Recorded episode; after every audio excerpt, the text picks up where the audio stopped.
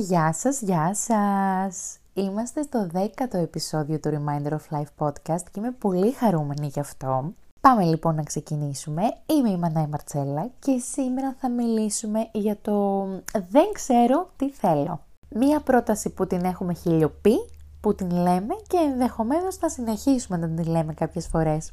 Οπότε σίγουρα με μια γενική τοποθέτηση δεν μπορώ να καλύψω όλες τις απαντήσεις που ψάχνει ένα άτομο σε μια τέτοια συνθήκη. Αυτό που μπορώ να σου πω είναι πως ηρέμησε. Αν βομβαρδίζεις τον εαυτό σου με αγχωτικές σκέψεις, είναι αναμενόμενο πως το αποτέλεσμα δεν θα είναι βοηθητικό για να καταλάβεις τι ακριβώς επιθυμείς. Σε μια τέτοια περίπτωση απαιτείται να συνδεθείς με τη σκέψη σου και όχι να σε καταβάλει. Γι' αυτό και σου λέω ηρέμησε. Και πάμε να το ξεδιαλύνουμε λίγο. Σκέψου τι νιώθεις. Όχι τι φοβάσαι, όχι τι σε αγχώνει, όχι τι θα έρθει. Τι νιώθεις; Νιώθω άδειος, νιώθω απογοητευμένος, νιώθω μόνος, νιώθω ότι έχω χάσει την ταυτότητά μου, νιώθω πως δεν είχα ποτέ ταυτότητα.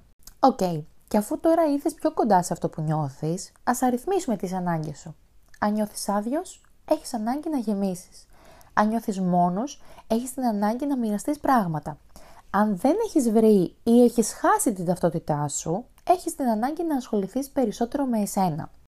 Αφιέρωσε τον χρόνο σου στο να πειραματιστείς για όλα αυτά, αντί να το σπαταλάς αφήνοντας τις σκέψεις να παίρνει την ενέργειά σου και πνευματικά και σωματικά. Σε ευχαριστώ που είσαι εδώ και με άκουσες. Ελπίζω να σε βοήθησε έστω και λίγο και εμείς θα τα ξαναπούμε την επόμενη Παρασκευή. Καλή συνέχεια σε όλους!